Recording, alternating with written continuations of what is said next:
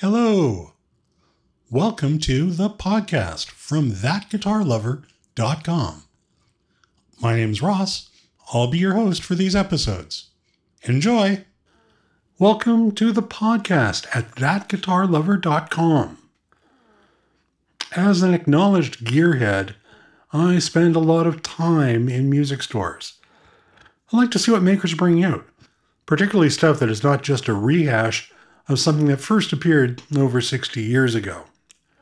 Look, I get the aura of a 56 Strat, or a 59 Les Paul, or a 59 Bassman, or a 63 Marshall, yada, yada, yada. But time's moved on, and so have the tools available to us as musicians.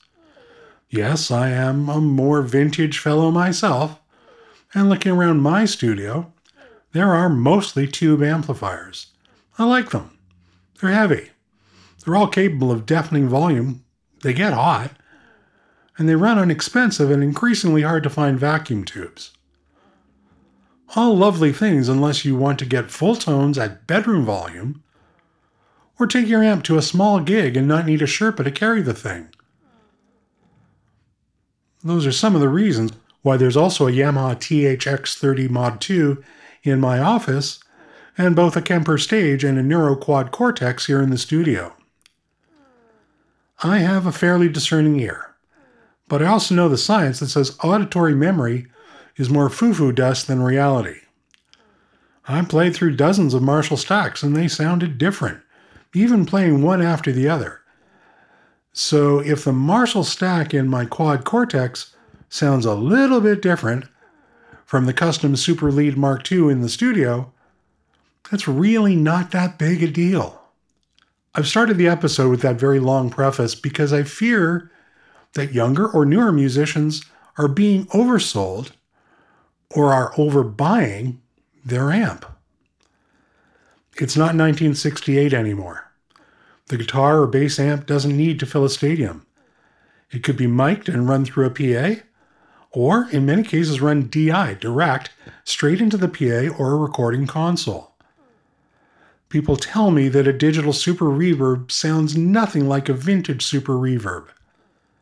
However, if I play back recordings of an old Super Reverb and recordings from the Quad Cortex with a Super Reverb model loaded, no one so far has been able to tell me which is which. Okay, you play electric guitar or a bass. You need an amp. Your first use case is to be able to play at home without annoying the other people who live there, the neighbors, your pets, and anything else that's not fond of really loud.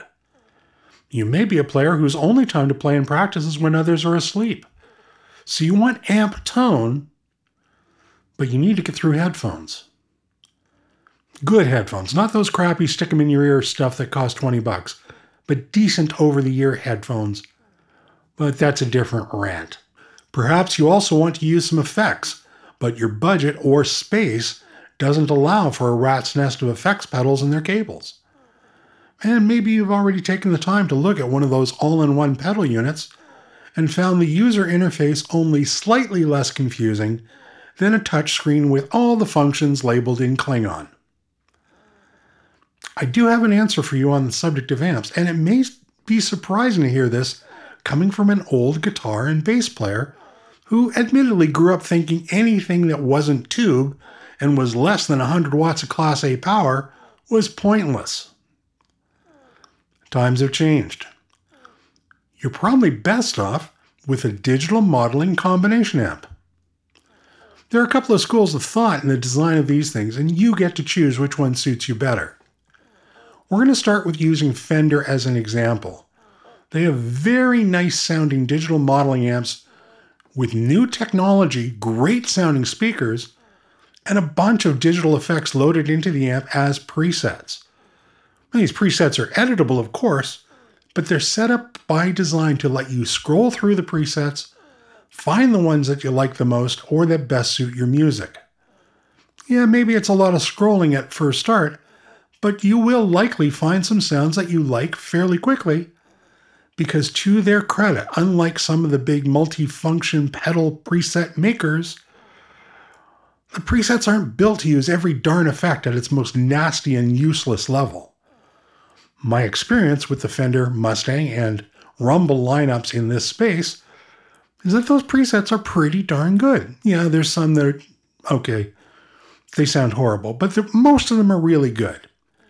And you can tweak the settings by diving into the menus.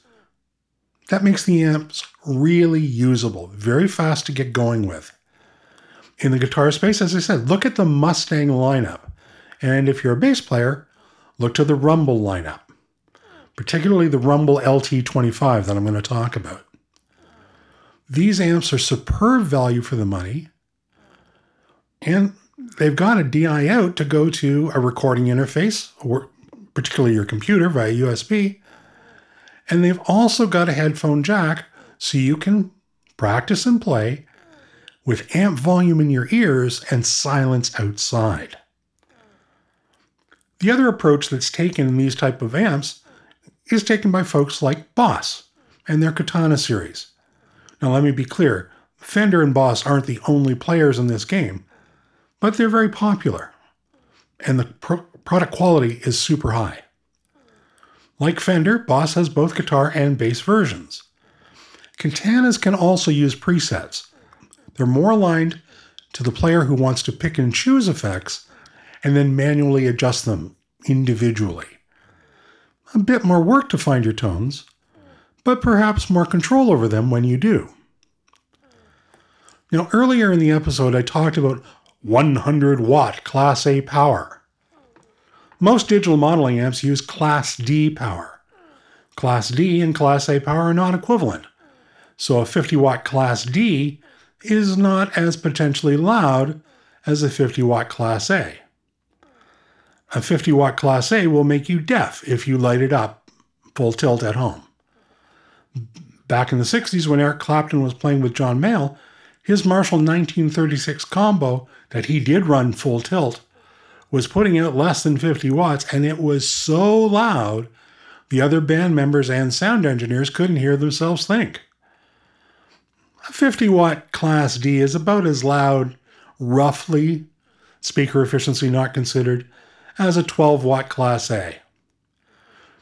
12 watts may sound like not so much, but if you've ever revved up one of those old Fender Champs or Fender Princetons, you realize that this is plenty loud enough. My point is, don't get hooked up on wattage, go for the sound.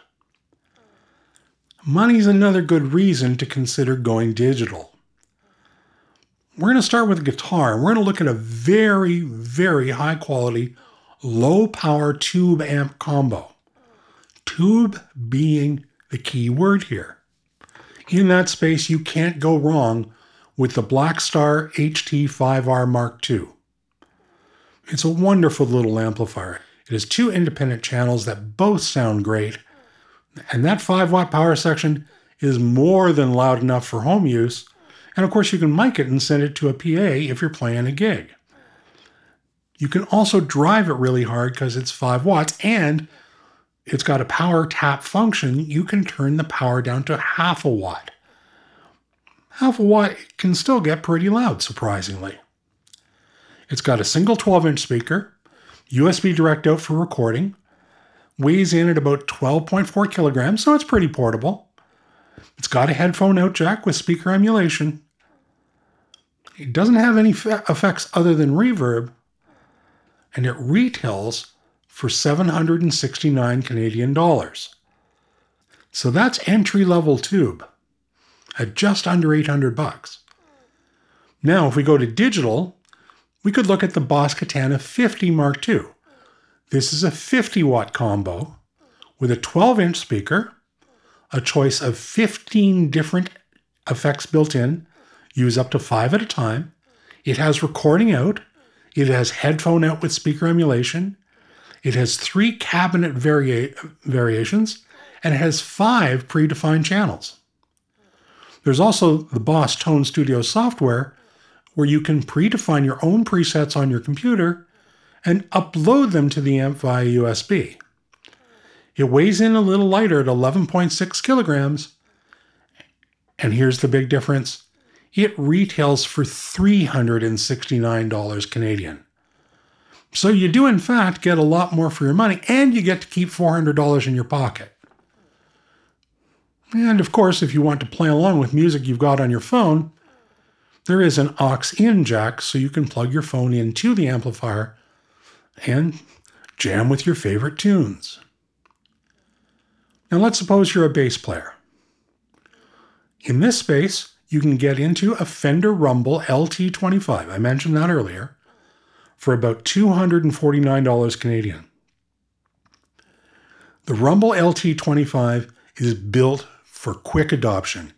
It's got 50 presets, 15 different amplifier simulations, and 20 built-in effects. It's got an 8-inch speaker and USB out to your computer for recording and also for firmware upgrades. There is, as you would expect, Fender software available, and the whole package weighs less than 9 kilograms. I know for a fact that the LT25 sounds good, as I had one set up as a direct computer unit for making backing bass tracks really quickly.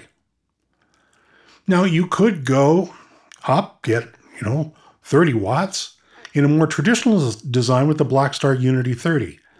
It has 3 voices and 3 effects in that more traditional design, but it's going to increase your cost to about $433 Canadian.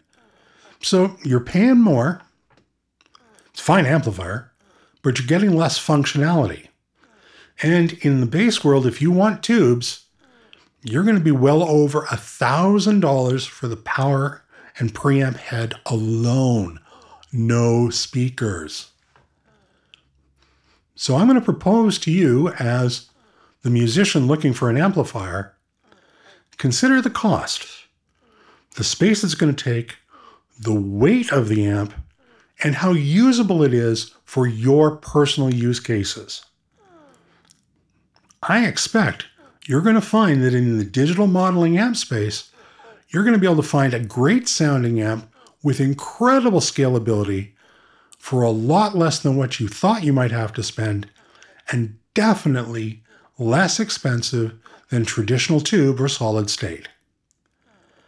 As always, thanks for listening, and until next time, peace.